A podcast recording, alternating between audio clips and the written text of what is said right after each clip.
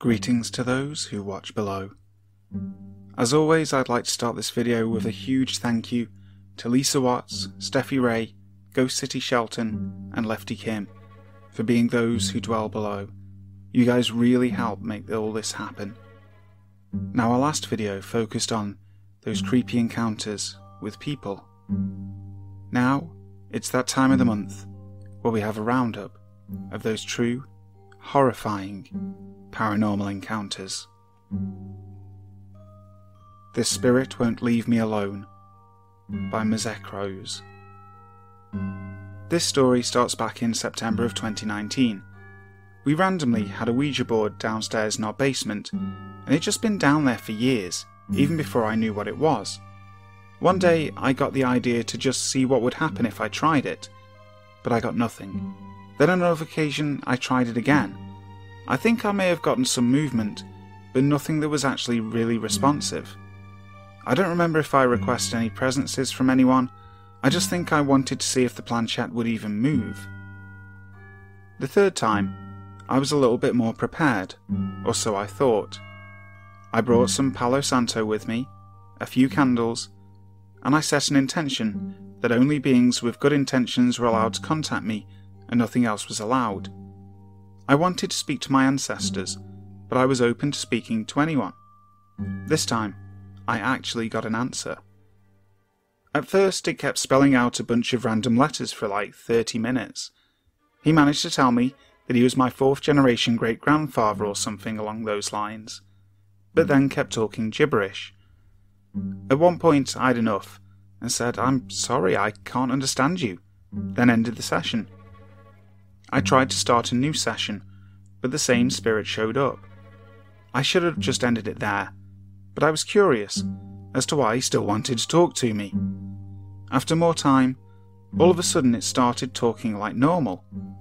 The spirit said it was all a prank and that he was a family member I knew. He said it was my first grandfather, and I believe that because from the stories I had been told, he was a bit of a prankster.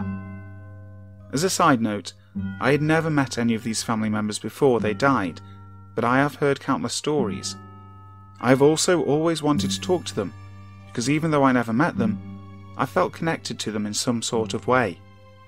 Unfortunately, this is what made it so easy for the spirit to trick me. Even though I know about them through stories, I don't know them as actual people, so I just have a general idea of what they would be like. The spirit could easily manipulate me and try to be like them as much as possible, or try to fill in the gaps of what parts of their personality I didn't exactly know about. Once I found out who I thought I was talking to, we chit chatted for a few hours and I asked a bunch of random questions. Long story short, not only did the spirit make me believe that I was talking to a dead family member of mine, throughout our conversation, he tricked me into thinking I had a dead sister that I had no idea about and fed me a bunch of other lies. After a while, it was late, and I was tired, so I went back upstairs to sleep, planning to talk to this sister the next day. I woke up the next day, and after I got home from running errands, I immediately went back downstairs to the board. Me and this sister would talk about anything for hours on end, for at least two weeks. I had my suspicions, and sometimes I felt really weird after using the board, but I didn't think too much of it. Then, one day, me and the sister were talking, and she said that I had a family member who was alive and who I didn't know about yet. Apparently, she had the phone number for this family member and gave it to me. Through an international calling app, I tried to contact the person, but it didn't go through. Afterwards, I really began to suspect that I wasn't talking to my family members and that it was something else. I told the sister that I was suspicious and I asked if I was really talking to them. Finally, the spirit confessed to having completely lied to me this entire time. I asked the spirit who he was, and he lied to me again and said that he was the ghost of a person who once lived at my apartment before me. Apparently, his name was James, and he was mad at us for not taking care of the apartment like he wanted, and that's why he pranked me. I didn't really believe this, especially since it's not like it's a hoarder's paradise around here. I confronted him about it, though, and told him that if it was all true, it was wrong to go that far, and he should have just come forth and told me who he was. Though I was angry, I tried really hard to stay cool, because I heard that sometimes getting mad at a spirit only makes things worse. He apologised, and I tried to send him on his way to a better place. After that, I mm. felt horrible over the next few days. I couldn't stop thinking about what happened, and I was really confused. Then I came across a video talking about automatic writing. I decided to try it out to see if it would work, and I thought it might be a safer way to get answers. In the video, it said that it might take a while to get the hang of automatic writing, but to my surprise, it came naturally to me. I tried contacting someone who was a guide of mine to get some answers, but I ended up getting tricked again. Shortly afterwards, I started talking to who I thought were my relatives again. For some reason, I talked to more of them, and I got what I thought was better, clearer answers at first. I was still skeptical though, because I had been through so much with James already, but I wanted to see if it was all real. Eventually, after a few weeks of writing, I started to be able to hear them. I could hear what they were going to say even before it was written. I could start to hear full sentences, voice tones, pitches, and even multiple people at once. I could speak to them through my mind. Sometimes, if I couldn't hear them, I'd ask a question in my mind, and they would write down the answer.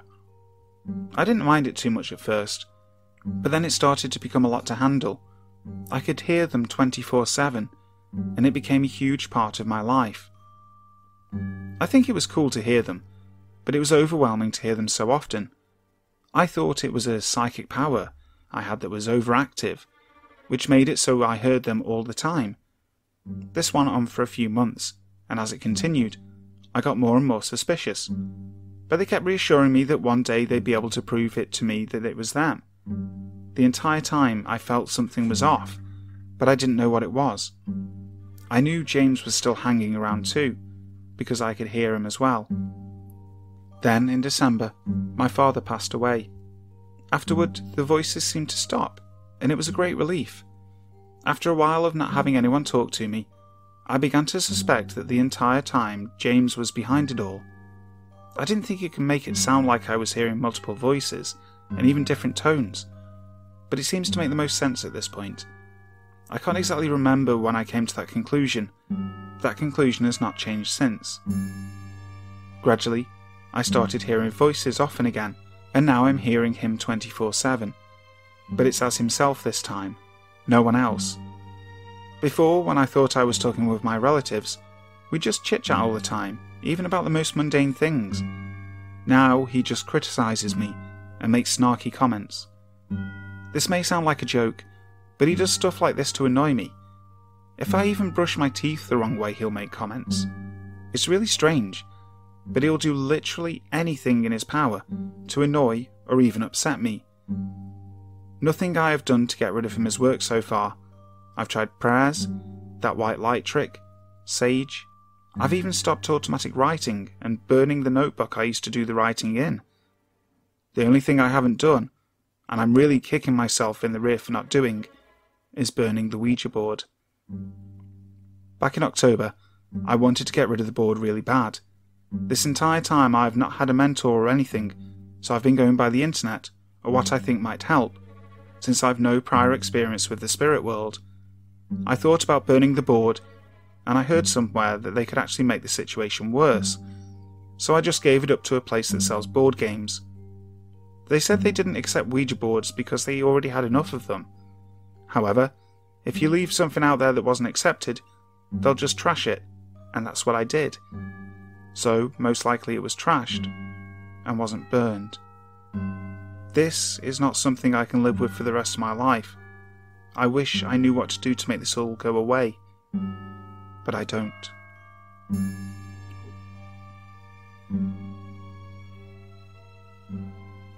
A Night I Will Never Forget by PL Thrill 25. When I was 16 years old, my father passed away, and this caused me to waver in my faith. I was born and raised Catholic. I wasn't really a practicing Catholic, but I had my beliefs. Well, at that time, I questioned why God would take my father away from me, so I was mad. I was 17 years old, just got a car, and loved to drive. I was invited over to my friend Anthony's house one summer night and decided to go hang out with him. A little bit about Anthony. He's what I refer to as an acquired taste. Very dark, messy, and does things for attention. But for some reason, I liked hanging out with him because I never got in trouble. A lot of it was my mother couldn't stand him, and my father was indifferent to him. But my mother not liking him made me want to hang out with him even more. So we're hanging out at his place, in his basement playing video games and chatting. After a while, we were just talking about nothing really, but he made a comment and I said, Oh, God. Without missing a beat, he says, God, huh? You still believe there's a God? I'm not sure anymore. I haven't really seen much proof since my dad died. God's a fraud, it's all smoke and mirrors, he said. At that exact moment, the lights flickered quickly. Did you see that? I said. Need any more proof? Dude, let's just drop it, I said as I stood up. He walked past me and went to the bookshelf and took a Bible out. He threw it on the ground and said, I'll show you there's no God. I'm going to take a piss on this Bible and watch. God won't stop me. At that moment, I was done and wanted to leave. I turned to leave when I noticed that it got really hot in the room. My back was to Anthony, but he wasn't saying anything. I got really bad feeling, like horror hmm. movie style. I turn around and see him frozen in place, his head tilted back and his mouth open. In shock, I say, Anthony, are you alright?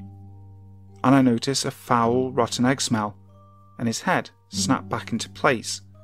I see his eyes roll to the back of his head, and the lights flicker again, but came back on very dimly. I, thinking he was up to his old tricks, told him to knock it off. He started laughing maniacally, and his voice started to deepen throughout the laugh. I started to freak out a little and went to leave again. All of a sudden, I feel a hand on my shoulder, and he steps in front of me, blocking my way. I could feel how hot his hand was through my shirt. I pushed him off me and started moving backwards as he advanced slowly. I tripped over the Bible on the ground and finally, he started talking in a deep, guttural voice in a language I didn't understand. At this point, I completely believe that he is not kidding. I've known him for years and know that he barely has a grasp on the English language, let alone a foreign one. Not knowing if it would help, I pick up the Bible, and he winces and moves his head away and fell to the ground with his body kneeling and his head resting on the couch. I open the Bible and start reading out loud. I couldn't even tell you what I was reading. I was just so freaked out. I turn the page and hear him say ever so slightly, but still in that deep voice, Stop it. I ignore him and just keep reading. Then all of a sudden, the Bible was pushed from my hands by some supernatural force. I look at him and I see he's drooling and his eyes are still white. He says, I've been watching you and I will always be watching you. I will come back to visit you in seven years. Right after saying that, the lights go back to full power, and he's literally thrown on the ground and starts coughing and rolling like he's in pain as the temperature in the room goes back to normal. I stand back as he sits up and says, What the hell happened? I say, Anthony, I've got to leave right now. He tries to stop me, but I just run out. I get in my car and I can hear that voice in my head. Anthony and I stayed friends for a few years after this incident, and he asked me not to tell him what happened. He says he completely blacked out and doesn't remember a thing. Now, I know how this story sounds. Even telling it seems far fetched, but it happened just the way I described. After that, we lost touch. But as I think back now, maybe my mother had a point.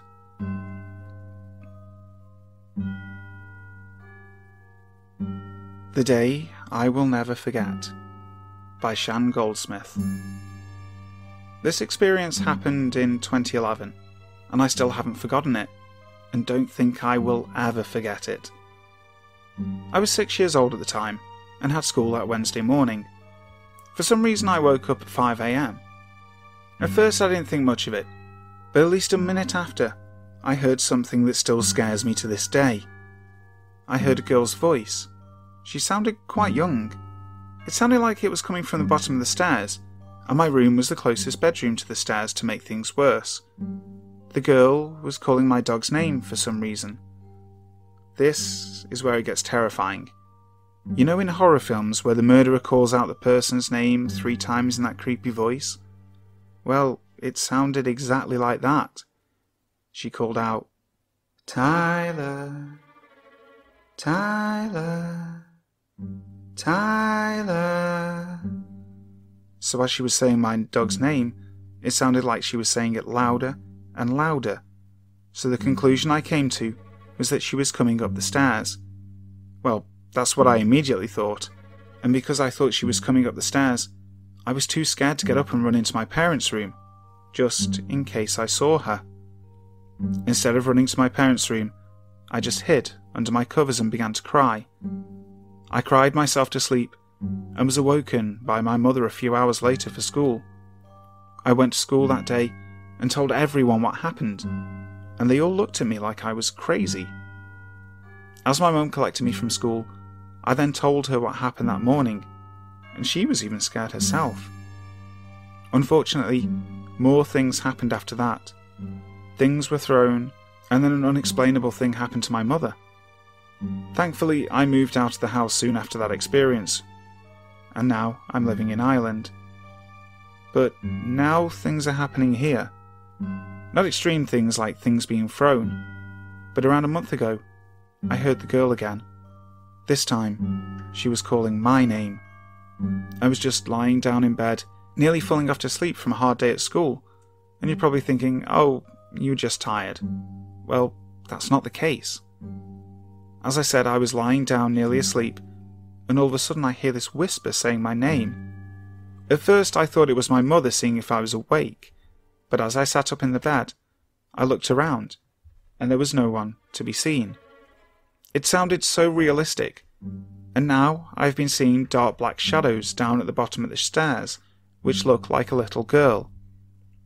I told my parents about it, and they said they've hmm. seen the same thing too. So hmm. at least I'm not going crazy.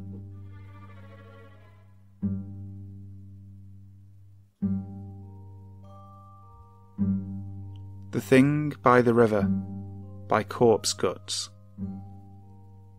I never really believed in ghosts or anything supernatural before I had this experience with my friends. I have a lot of stories my friends would consider supernatural, but this hmm. exact story still scares me to this day. Even though it happened months ago, I still think about it all the hmm. time. The fact that we never hmm. found out what the thing was really bothered me.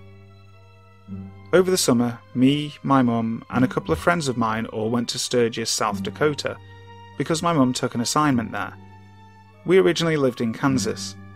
We stayed there the entire summer and a little bit of the school year.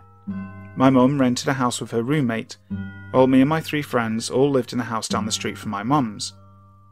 A few months passed, and things were pretty good in South Dakota. The people were all nice, the nature was breathtaking, and there was nothing but positive vibes. That all took a very dramatic turn one day, while my mum and Michelle were eating lunch at the Knuckle Saloon, a world famous bar and grill in Sturgis. My friends and I decided to drive 30 minutes to Rapid City to go shopping, since we had just gotten our allowances from our parents, and one of my friends is old enough to drive.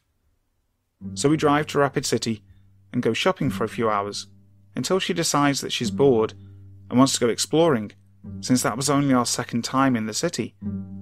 We leave the mall and drive for around an hour or so until we find a beautiful waterfall hidden behind a bunch of trees and boulders.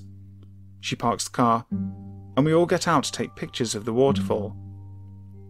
We end up staying there more than 15 minutes because we ended up hiking around the waterfall to take more pictures. One of my friends decides that she wants to explore on her own to take her own photos for her Instagram so she wanders off and we don't think anything of it. My other friend who drove and I are still taking pictures of our cameras and are on Snapchat bragging to everyone about our view, when all of a sudden we hear a blood curdling scream coming from the opposite end of the waterfall. we kind of just look at each other, completely shook and unsure of what to do. So we run toward the direction of the scream, and we see our friend in the river, confused as to how she got there. So we run down the hill to her to see what was wrong. She didn't say a single word. She just pointed towards a bunch of trees. We both look in the direction she's pointing and see a black figure. I couldn't make out what it was, but I swear that it wasn't human or alive. It had the body of a little girl, but we couldn't see the face.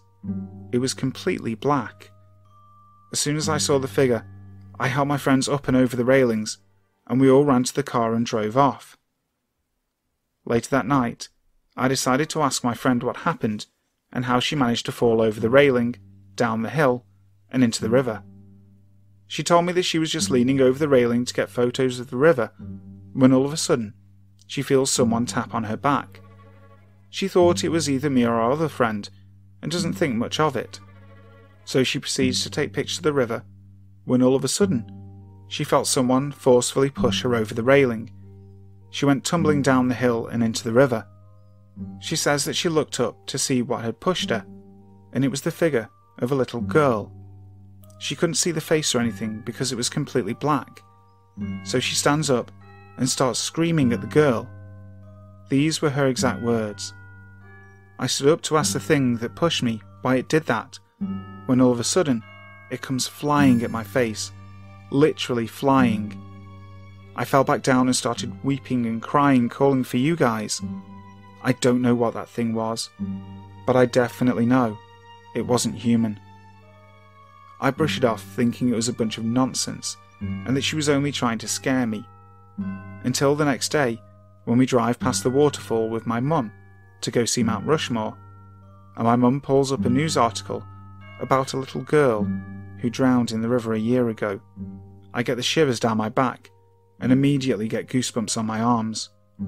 She was telling the truth all along. Hey guys, thank you ever so much for listening to today's video. I hope you liked it, and if you did, make sure to like, comment, share, and subscribe to the channel, hitting that notification bell so you know when the next video comes up. Also, if you haven't seen it already, check out the trailer for my new series coming soon Our Eerie Isles Haunted Britain. An exploration into Britain's most terrifying haunted locations and local legends, county by county. So, until next time. Sleep tight.